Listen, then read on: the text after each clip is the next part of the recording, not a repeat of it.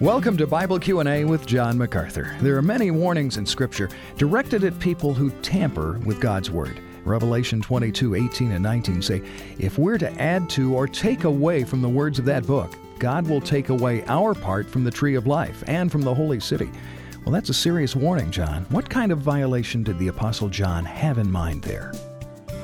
Well, it's not very difficult to interpret that, actually, Denny. It is very straightforward. What it says is simply that if you delete anything from the Scripture, that means from the beginning of Genesis to the end of Revelation. Or if you add anything to the Scripture, saying, here is another revelation, more revelation, new revelation, the severity of the judgment is that you will not possess eternal life you will have no part in the tree of life, which is in the holy city of the eternal state, because you won't be a part of the holy city at all.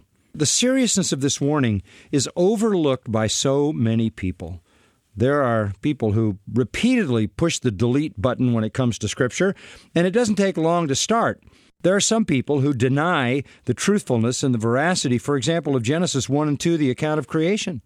There are some people who deny the second coming of Christ as it's laid out in the book of Revelation, and then there are folks who deny all kinds of things in between. Then there are those people who think they have received a revelation from God, that God is still speaking to them, revealing Himself, and thus they add to the once for all faith delivered to the saints. A very serious thing to take God's word and remove it or to add to it.